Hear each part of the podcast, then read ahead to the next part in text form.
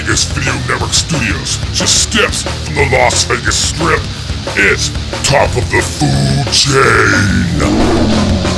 And now your host, he's one part Mohawk, two parts attitude, and a touch of what the f?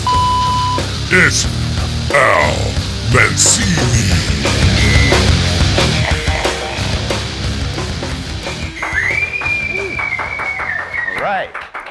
Hello, everybody. Welcome to Top of the Food Chain. And as they said, I am Al Mancini, the guy who has figured out how to turn eating, drinking, getting fat and buzzed into a career.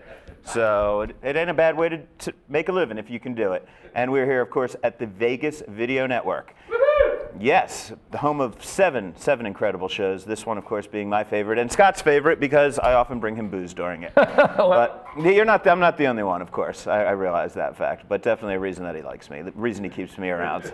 anyway, a lot of good shows that I encourage you guys to check out um, VegasVideoNetwork.com and check out all their great programming. All of the shows, this one included, are archived there. You can also get them on iTunes, um, and you can listen to them every Friday night at 1400 a.m. That's KSHP, I believe. So we're every Friday night there. So tune in, and um, you don't get to see the food and you don't get to see the booze, but you can at least hear what we're like when we're eating and drinking them.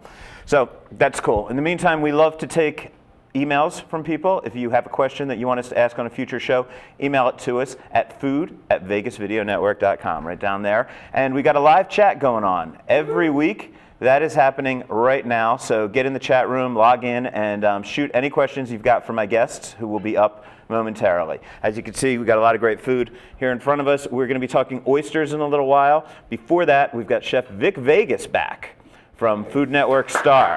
So, um, Loved having him here so much last week that he graciously agreed to come back. So that's all up in just a few minutes. First, though, I got to talk to Scott. Scott, what's going on, my brother? You are what's going on. By the way, congratulations on the 20 year anniversary of your marriage. Yeah, we had a um, had a great day the other day. We, um, my wife and I, celebrated our 20 year anniversary, renewed our vows, went out to Marche Bacchus, one of my favorite restaurants here in town. Had a little lakeside ceremony. They've got a great new chef over there, by the way, and I highly recommend you go check him out. Formerly of Alex Alex Stratta's restaurant, which is sadly no longer with us. So that was cool. Then um, I drove some friends back over to Mandalay.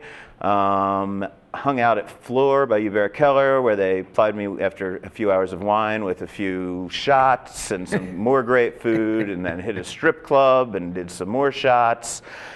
And then I think I met you at Rerod at some point, Scott. Um, we went in there, and I remember a little bit of the evening from that point on, and then we had a nice little after party at Savile Row. So yeah, it was a, it was great. It was the best tour of Reraw I could have asked for. Was you giving it to me? Me giving it, It to was- you with a was- lot of booze It in was me, right? outstanding. It was outstanding. It was a fun night, and of course Savile Row was great too. I know you hung out there a little bit after I left because eventually I just had to go home and get a little bit of rest. For yeah, it was night. great. You had a good time. But it was cool. Also, got a lot of other things going on. I'll plug them more at the end of the show. But I did just launch a new website, almancini.net, and we've got another. Um, over there, I've got another video series happening. It's a little different than what I do here. I take some of my punk rock friends, some musicians, some porn stars, um, take them into some fine restaurants and teach them about food. So it's kind of like me times guests that are exactly like me invading fine dining restaurants, and we're calling it Dining Invasion. So you could get that at almancini.net.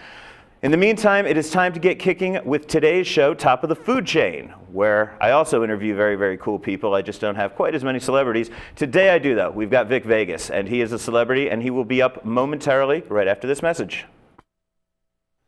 Hi, this is Scott Pritchard from Let's Bet. You're watching the Vegas Video Network. It's Vegas Video Network, not .com. You're not using this one, right? Don't you dare use this one.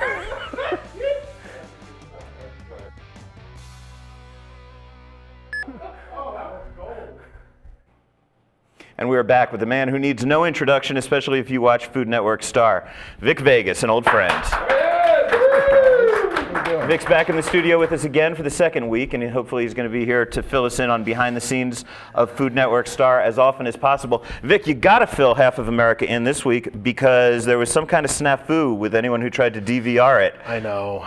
And I didn't see the end. I missed the last half hour. I got home, put it on, and I didn't get to see the end. A lot of people didn't get to see the end out there in America. So, first things first, who got sent packing?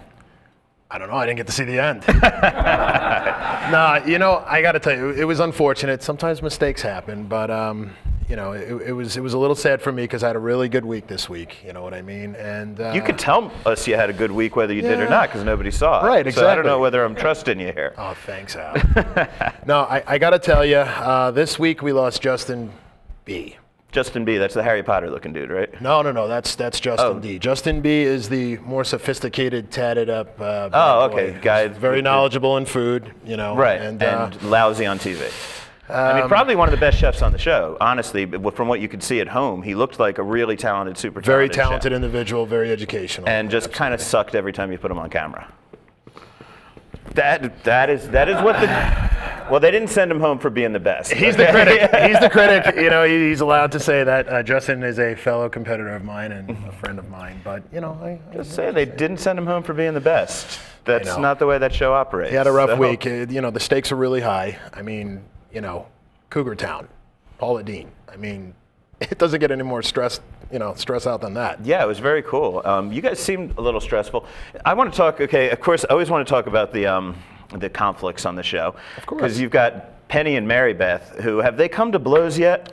Because I was just waiting for somebody to pick up a frying pan and just smack somebody in the face. You know, it was really close last week. You know, um, as we were filming, I thought it was going to happen, but you know, I give the girls this. They did put their head down and they did try to come up with a product because you know it's Cougar Town. You know what I mean? And that's one of the most watched shows in this country. And you know, the girls are really stoked about it. And for the most part, they put their differences to the side. There was a lot of loving, hugging, and kissing going on. Is a lot of the most sickeningly phony hugging and kissing that I have ever seen. That's the thing. If two guys don't like each other and they have to work on a team, they don't hide that they don't like each other. They don't fake it. But these two chicks are just like, "Oh, I love you. I'm so happy to be working with you." And you know, then you cut to them when they're by themselves saying, "I hate her and I want her dead." what a coincidence too. I'm serious. As everybody was picking, as soon as we saw that, we were like, God, no.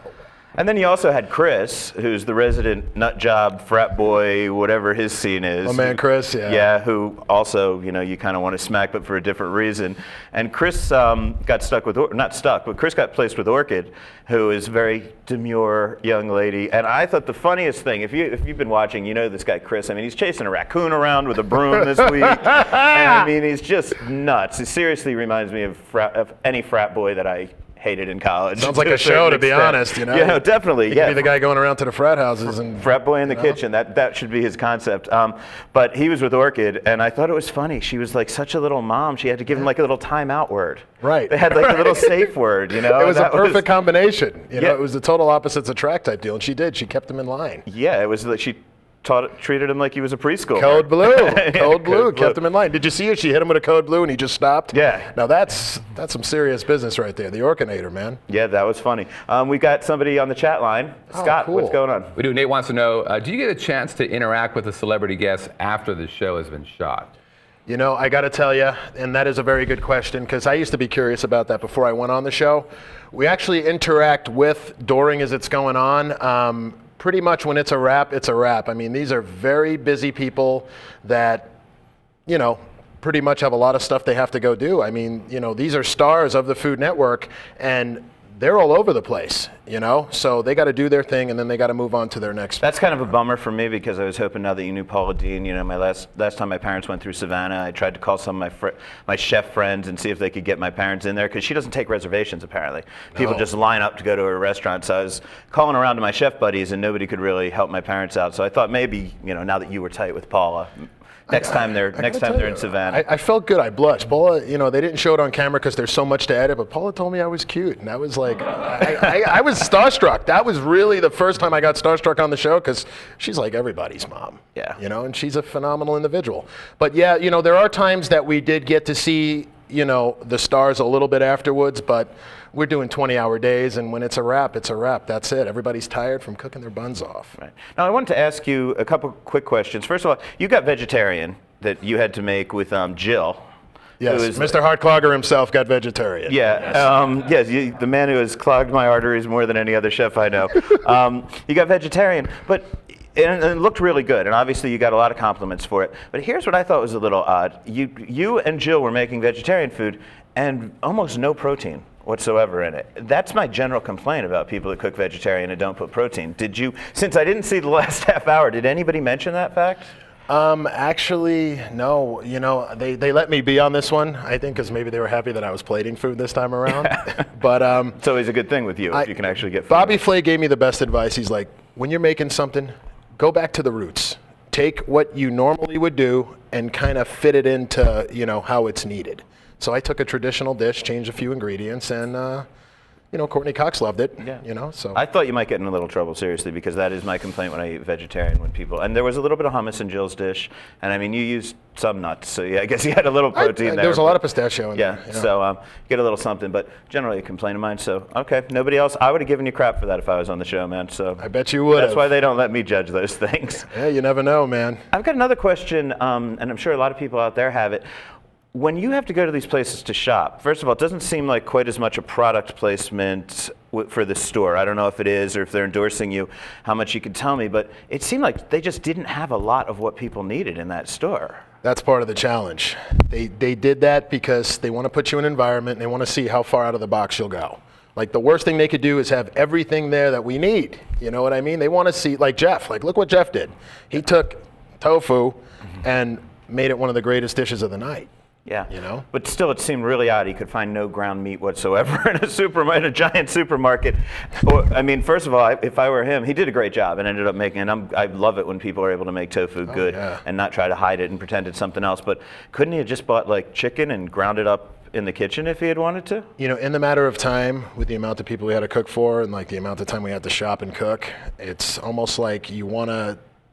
You normally wouldn't do it the way you would normally do it. You know, normally you have time to plan it out and say, okay, this is what I'm going to do, but it's more like a grab and go. The clock is ticking, and I've already set the example that you do not want to not plate food. Yeah. You know what I mean? So I, I think I might have helped everyone out by experiencing that for them. You're the cautionary tale on That's that That's right, man. Also, wanted to ask you a bit about Bobby Flay, what it's like working with Bobby. I've met Bobby quite a, f- not a few times, and he's always been extraordinarily gracious with me. Um, really, really nice guy. I've heard from people that he can be a little moody, but he's I've never experienced that. How was he dealing with you guys? Um, you know, I think when they say he's moody, they might be mistaken that for being a perfectionist because he's done so much in his career that like if it's not done right, he don't like it. And I mean, he's become the man he is today for going through this to almost become perfect because he really is, man. He's one of the kings of the food world. Yeah, I mean, I, I, I do. I love Bobby. When I last time too. I was in New York, I dined at Mesa, which is around the corner from my old apartment when I lived in Manhattan. So, but I'd never dined there before, and um, actually got the chance to go in there and didn't know when I made the reservation, but Bobby was in the house, and he was kind enough to come out to the table and say hi and send us out some dishes. and That's how he is, man. Great, man. You know, once he once he f- has that little twinkle in his eye for you, he really respects you, and he really shows it. it definitely learned a lot from him. Well, Bobby, I think, has to like me because in my book, which I've been plugging, Eating Las Vegas, the 50 Essential Restaurants, and I got a copy for you. Oh, yeah. You just got to promise to tweet all your followers and tell I them how great it is if Yes. you like it. Deal. Um, but in this book, I actually nominate Mesa Grill of Las Vegas for inclusion, and my co-author, John Curtas, who hates Bobby and doesn't get along very well, he, um, he vetoed it in the veto section, which is one of the more fun parts of this book. So Bobby kind of, because he and John don't get along so well, Bobby, I guess, likes me more by default. So um, he's always been really gracious. I don't know. You're a pretty likable guy. You know I- I mean, even though you're mean to me sometimes, I still love Hey, you. I'm not as mean to you as some of those judges have I been. know, man.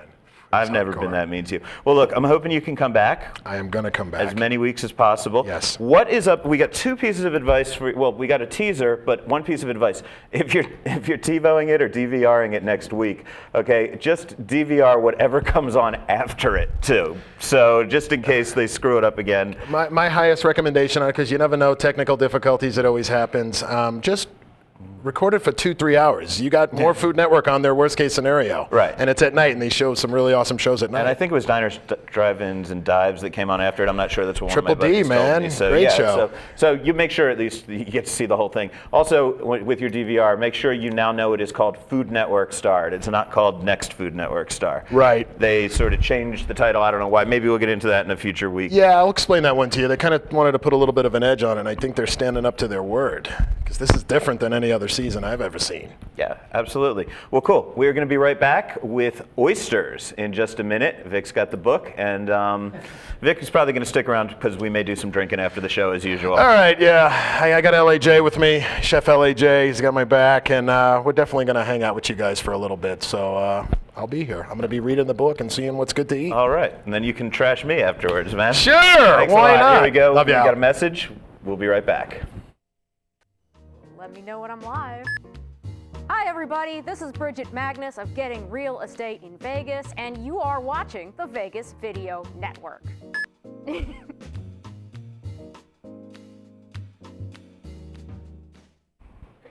And we are back here at the Vegas Video Network with Top of the Food Chain. I am your host, Al Mancini. And joining me for this segment, we've got Chef Jose Navarro. Any relation to Dave Navarro? No, No? Uh, I use it whenever I make reservations at restaurants. You, you say that? So, so um, yes, Chef, Chef Navarro from Divino in the Monte Carlo. And we are here to talk oysters today. And you know, I've chatted about oysters in some other articles and other videos I've done. But what I really want to do today that's a little different is talk about oysters for the home cook and um, enjoying them at home. Because you know anybody can go into a restaurant and order great oysters, and if it's a good restaurant like Divino, um, of course they're going to have a good time. But these these things can be a lot of fun to cook at home, and that's what we're going to concentrate on specifically today. The first thing I want to address is the big old wives' tale, myth, rule of thumb, whatever you want to call it. It says you only eat oysters in a month with the letter R in it, which means you don't eat oysters in the summer, pretty much. If you go through your little calendar with the R's, it'll turn out it's May, June, July, and August are when you that don't you're not supposed to. Um, I'd heard a lot of rumors about this over the years. One used to be that the water's too warm, it's bacterial. That I understand is completely false. Another one is it's their mating season or spawning season or however it is oysters reproduce. I've never seen oyster porn, so I have no idea how that happens. You're not alone. I haven't either. okay. If anybody out there has any of my porn star friends have any oyster porn out there, I'd, I'd be curious. Yeah, but send, that way. I, I like to see it as well. Uh, well, you know that that's actually not true. Uh, just like everything else, like food, you know, there, there's there's always different items in season, but oysters are in season year round. It's just you have to look at different oysters from either coast, but they, they, they're always they're in season year round. Um, actually, one of the ones that we have right here, uh, Malpeque, just came back into season after not after being out for for uh, I believe it was about three weeks. Okay, so do not worry what time of year, as long as you're going to a good supplier, as long as you're going to a good restaurant, you're going to be getting good oysters. And Correct. take that, John Curtas, my co author, who says he doesn't like them because they're spawning. And he says, like the rest of us during mating season, they get fat and flabby. So, um, but no, you can really get some good stuff all year round. so, sure. cool. Um, what else did we want to chat about? Well, people, the first rule of thumb you need to know about oysters is there are really only four or five genetic species of oysters. Correct. But there are about a billion types of oysters that you're going to find out there, and that they're named after the water that they come from because they basically just filter water all day, and water gives them most of their taste. Correct. Correct. Yeah. Um, the, well, like, like I said, you know, this one's right here. We have our Malpeque. These are from the from the East Coast, and then we have Hamahamas from the West Coast. So I wanted to bring a little bit of uh, both to to show. And uh, sure, these are from the Malpeque Island, and uh, So we're going to hold one of these up. Scott, can we get the Malpeques here? A little smaller here. Pretty little oyster. Yep. Nice mother of pearl, little green lip around there. And then we've got the Hamahamas. correct right here. This this little guys right here.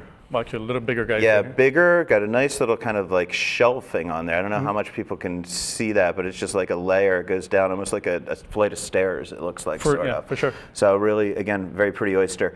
Um, okay, rule number one when you're dining oysters at home, right? Correct. Got to know how to open these babies. Oh, for sure. Yeah. They'll do it for you in the Whole Foods, but the longer an oyster sits there, it gets watery. Yeah, and- it gets watery, and uh, you also you also lose, lose a lot of the liquor from, from, from the oyster, so you lose a lot of the flavor, a lot of the a lot of the yumminess from it. So yeah, the, the best way to do it is actually to to do it yourself. Shuck them at home, Correct. okay? Shuck it, people. Shuck it.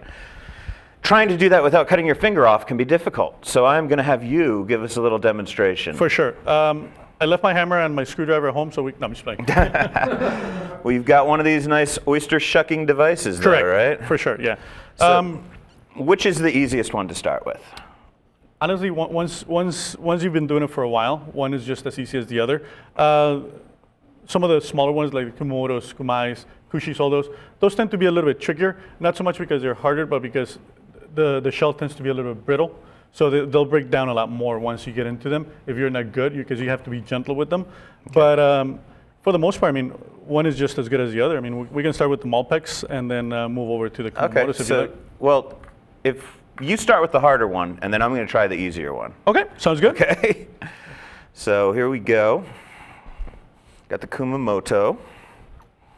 Uh, for me, one of the, I like to kind of make a little pillow for them. Do you need me to move that, Scott? Does that make life easier? So we'll move this one as well. so. Okay, so you tuck them away in their little pillow. Yeah, I figure if you're gonna put them out of this mis- misery, they might as well be comfortable, right? And then we're gonna get in the in the back end of them. There's kind of it's almost like the instructions are there for you, so you kind of get it in there and wiggle it around a little bit. So you're, you're poking in the back where the joint is? correct. And Okay. what you want to do is you want to kind of break it, and then once you got that, the trick is to kind of put your pull your knife up to the roof of the oyster Mm-hmm. so that you can and you'll feel it when you get the, the, the, the membrane on the top and you loosen it up from the from the from the shell up top Okay. and it'll come out clean Now you again have to separate the, for sure meat the, from the, the, the meat from the bottom so what you do is you kind of just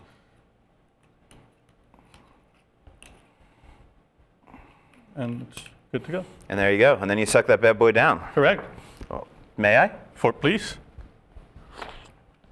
It is messy for me to eat these babies with a beard like this. I'll tell you. I go home. I will go home reeking of the ocean, but happily so. for sure Okay, so it is a little counterintuitive. That's something I wouldn't have guessed if I hadn't had Chef tell me. I would almost think, you know, because if this is the way the guy opens his little mouth, you know, this is where he opens. I would think, you know, you kind of go in his mouth and pry your way down, but you're actually starting with the joint, with the with the toughest part. So we're going to see if I could do this. We're not going to spend a lot of time on this because the last time I shucked an oyster, it took me 20 minutes to get one oyster shucked. So hopefully, hopefully with a little bit of your help, got this baby down there. Mm-hmm. Okay, am I picking the right spot on him? Yep. All you, you have to. It's almost kind of easier if you if you set it down and put some weight on it, Okay. and then just to get in there and try to. You're gonna. Fi- it, it sounds weird to say, but you're gonna find the spot that you feel where the knife is going in, and then you'll go in from there. Ah, And I heard a little snap, so you might be getting there.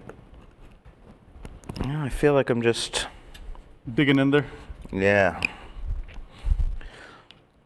How long does it take people normally to get the hang of this? Uh, well, for me, it was one of those things that I kind of walked into, into into a job where I had to uh, open them, and uh, I kind of, I'd say easily took me a good month, month and a half before I got before I got really good at it. And Okay. So, yeah, I almost cut my hand off and I took off a little bit of the oyster. People, seriously, it can be done, and I've done them at home. And the first one took me about 20 minutes, so I'm not going to waste everybody's time. I was really hoping to be able to impress people because I've done it before. but um, another good piece of advice, because I really do like them when you shuck them fresh, is if you're going to go, say, to Whole Foods, you're going to order a dozen oysters. Have them shuck the first eight of them for you, And take four of them home and try that because it's going to take you a little while. But seriously, when you're able to taste the difference between the ones that you cracked open yourself, and um, it takes a little bit of practice, but you'll definitely get definitely get the hang of it. So, okay, I wasn't able to prove how great I am at oyster shucking, but shuck it. Um, let's move on. Let's talk about how people serve oysters and the best things that you're going to want to, um, best types of sauces and things like that for oysters. A lot of basics. I mean, some things I like to do is if you can get some fresh caviar, it's a nice way to adorn them, but that's a little pricey. So let's talk about simple, not quite as expensive things.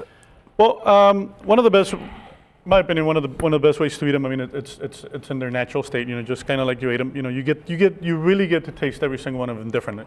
But uh, something really simple to do, it's to add a little bit of lemon juice. You know, I've seen people do that, and uh, and while that's uh, while that's good, it, it still kind of differs a little bit from the flavor of it.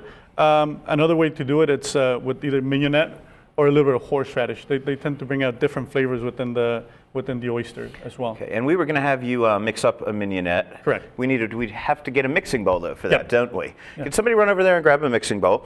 In the meantime, something that I'll tell you guys is that um, oysters, if you're into environmentalism and you're worried about sustainable seafood, things of that nature, oysters are probably one of the most environmentally friendly foods that you can eat, especially of seafoods. They basically act like filters for the ocean, and um, places where there are oyster beds tend to have the healthiest waters. Um, very, you know, very healthy place for the other fish. So by growing oysters and farming oysters, not only are people supplying us with great food, but it's also very, very good for the Correct, environment. for sure, definitely. Okay, so mignonette. All right, this so- sounds fancy. It sounds French. It's going to impress your friends. Is it French? It is. It, It is. is. It's the traditional uh, sauce for for, uh, for oysters, and it's very difficult to do. I wouldn't I wouldn't try this at home uh, unless you have like uh, been doing this for a long time. So, but do take notes. It's uh, what we have here. It's the most traditional one. It's You uh, wouldn't try this at home. Oh, I would not. It's very very difficult. I don't think most people Yeah. can it. yeah. And then you'll see what I mean. Sarcasm works well. Yeah.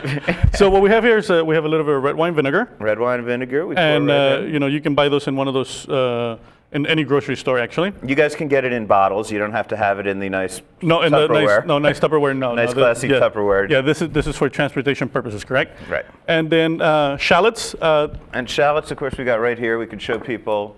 If you're not familiar with shallots, this this would be a shallot, and um, it's kind of in the garlicky and oniony it's, it's family, yeah, it's, right? a, it's a hybrid in between both of them, the, the garlic and the shallot, and I mean the garlic and the and the onion. And the the flavor is mild, a little bit sweet. Um, it goes very well with a lot of things, and then you know mignonette being one of them. Right, so- I'm gonna steal a spoon from you. I'm yeah, sorry. absolutely. So you dice up those shallots in any food processor. Or you could just you peel them and dice them up in a food processor. Well, I, I would never do shallots in a food processor. Okay. They, they, they tend to get a little bit bitter. So it's flavor that you Okay. don't want. So you're better off doing it with a very, very sharp knife, as many, as few runs as possible through the, through the blade. So you, tr- you try to get them right the first time around. It takes a little bit of time, but I, f- I, fa- I find that it gives you a better tasting shallot. Okay, so we've got our we've got our red wine vinegar. You're going to put in a little bit of shallot. Is there a specific um, ratio that you have to worry about?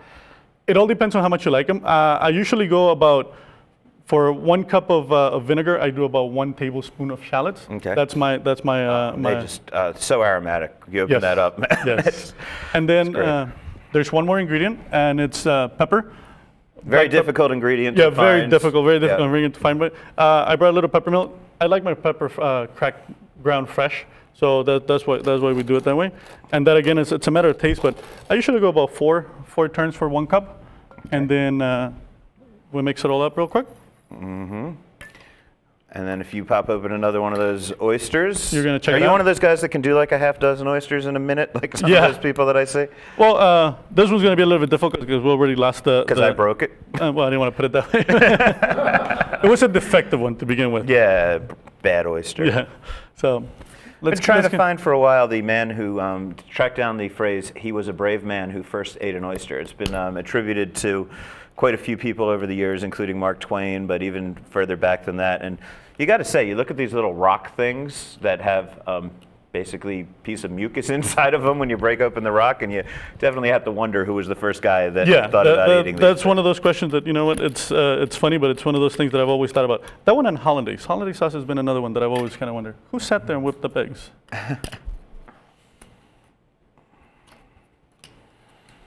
Okay, so like we said, we whipped up this um, this mignonette sauce, classic French sauce, in all of about a minute. Yep. And you could do that at home. Chopping the shallots is about going to be the only thing. Yep. You just spoon a little bit of that baby on there. Mm. Mm, Little shell. Apologize. Excellent though. Gotta love, absolutely love mignonette. Other popular, um, excuse me, not supposed to talk with my mouth full. Other popular um, ways to eat oyster, of course, is just with something very simple like Tabasco. You have the little hotel size versions, but you can get regular size versions in your grocery store. Um, and then we also, of course, people love to do it with cocktail sauce. Correct. You, can you show us real quick how to whip up Oh, for sure. cocktail That, that was at home? actually um, at home. The one of the easier way to, to make cocktail sauce is just a little bit of ketchup, um, horseradish, and uh, Tabasco as well. I, I like to do mine a little bit different, a little bit of lemon juice as well. Um, I want to steal the other spoon from you. I do about two to one on the on the ketchup. Okay. So we do two ketchups.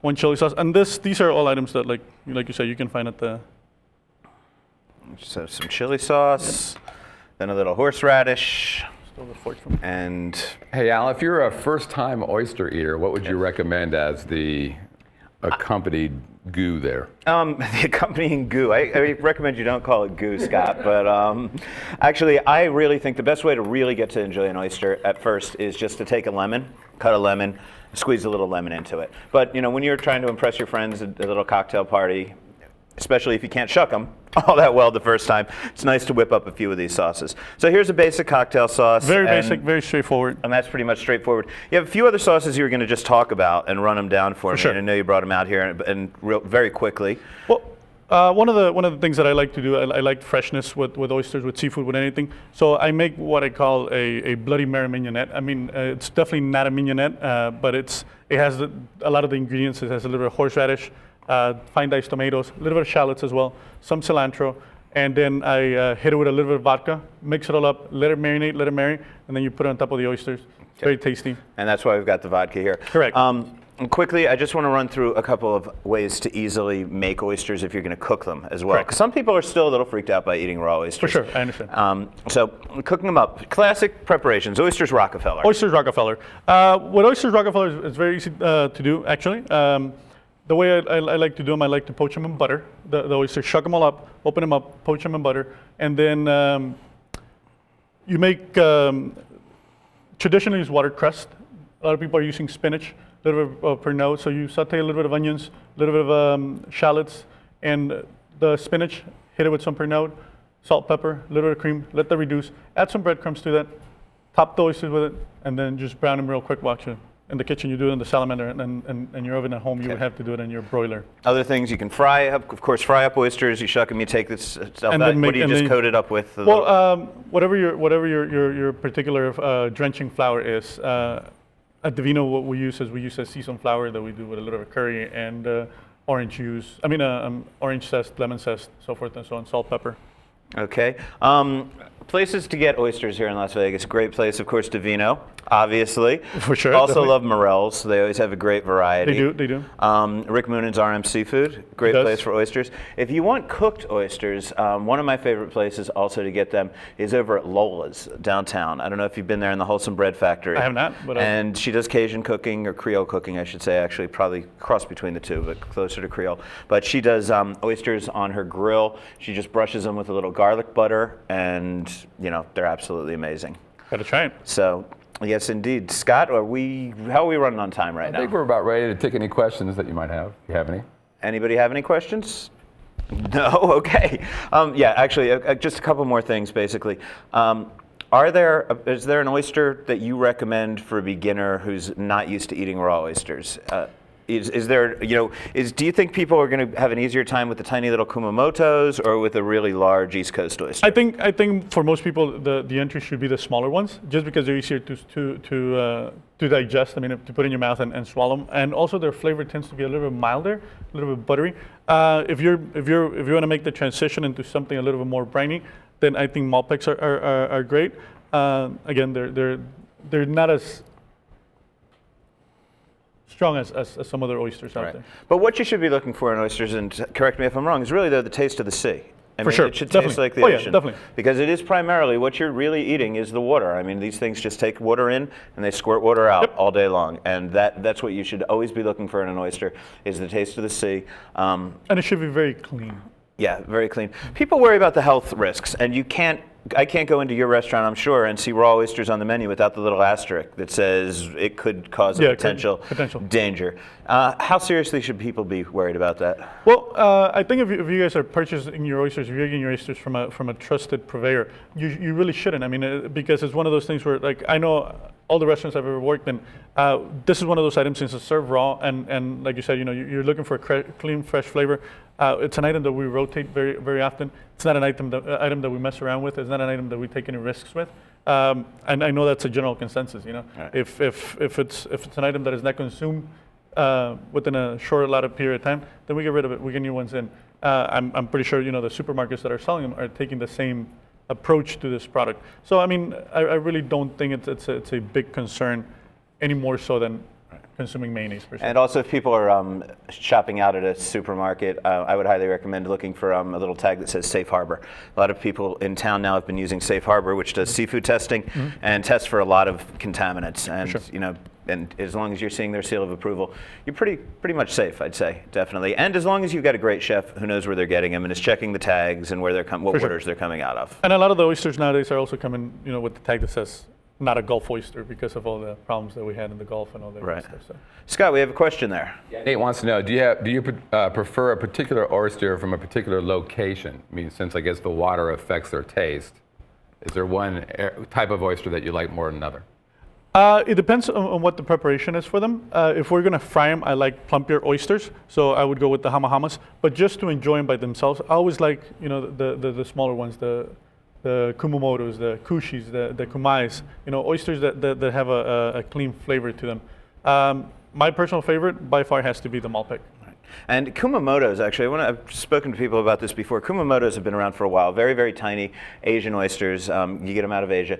Great. But you just mentioned kushi. Kushi oysters seem to me that over the past two years, I'm seeing them everywhere. Genetically, they look almost identical to Mm-hmm. Yes. Kumamotos. Yes, they're- they're- But they're just, they're farmed in Canada, I believe, Correct. right? And yeah, seriously, for the hipster factor, everybody's very into kushis these days. Yeah. Um, you could probably get Kumamotos maybe for less because they're not as hip right now. Pretty much the same oyster, but different waters, and they're Yeah. going to taste a little yeah, differently. The, the, the taste, the taste that I, I found in, in uh, kumamotos, they're a little bit more buttery, where kushis tend to be a little bit more more briny of an oyster. But I mean, like I said, they're, they're both they're both uh, good good representation. They're both both good oysters. okay, Vic, what do you make oyster? How do you like to make oysters over there? I'm not a raw oyster kind of guy. I'm more of the oyster Rockefeller kind of dude. I like them cooked Really? or fried. Yeah. Oh yeah, that's the way I do it. oh well, yeah, fried. Gee, Vic Vegas making something fried. Hard to believe. Hard to believe, right? Health food nut that he is. Fried food from Vic. Um, of course, of course. Well, look, I want to thank you so much for coming down and chatting with us about oysters today. I want to thank Vic for coming down again. Vic, did I ask you what are we expecting? What are we looking forward to on the next episode of the show? Oh, I got to tell you, we're going to have a nice Fourth of July bash. Um, it's going to be quite interesting. Uh, Guy Fieri in the house. This is one that a lot of people have been waiting for, and it's going to be a very interesting twist to this episode by far. Okay, great. Well, I want to thank both of my guests for coming down here. I want to remind you, check out my website. It's almancini.net. Dining Invasion is the name of my new um, my new video series that you can check out there. Like I said, we got rock stars, we got porn stars, we got punk rockers, we got tattoo artists, we got all kinds of stuff going on there. Again, Divino, great place to go when you want oysters. Um, my book, once again, got to pitch the book, Eating Las Vegas, the 50 Essential Restaurants. Scott's going crazy over there. I've got no idea what he's doing. okay, on that note, we've got some. vi- Oh, you know, we spoke about alcohol, and I guess we might have a little bit with it. What do you recommend to drink with oysters? Well, uh, the general consensus is always to go with uh, with a, a bubbly champagne, or in this case, we brought up prosecco. Th- those go great, but I mean, oyster opening oysters is a, it's a it's a it's a task for me. It's opening champagne, you know, without breaking something in the house because the, the cork went flying out. So um, another thing that, that, that I always uh, the the stouts stouts are, are good beers to go with with oysters. But again, you know, going in the in the whole convenience package kind of deal. Uh, you know, Newcastle, Newcastle, it's, a, it's a, in my opinion one of those beers that is kind of in between. I mean, it's not it's definitely not a stout, but the flavors kind of go there. So you know that, that's why I brought that. You know, so so basically you eat what you like with them. But beer is also, is also a good thing to go to go with oysters. Yeah, beer and oysters, people. Things do not get really better than that. Yep. Especially if you're if it's in the summertime. Nothing like hanging out and just Fry them up and drink them with a with a lager. Cool. Well, thank you so much for your time. Thank pleasure. everybody for watching. We will be back next week. I'm not sure if Vic will be here. He's got a busy schedule, but we're going to try to get him back next week. Uh, he's still busy reading. He looks he looks like a little librarian over there, man. It's kind of funny. a very scary librarian. But anyway, that has been Top of the Food Chain. I am Al Mancini, and I will see you next week.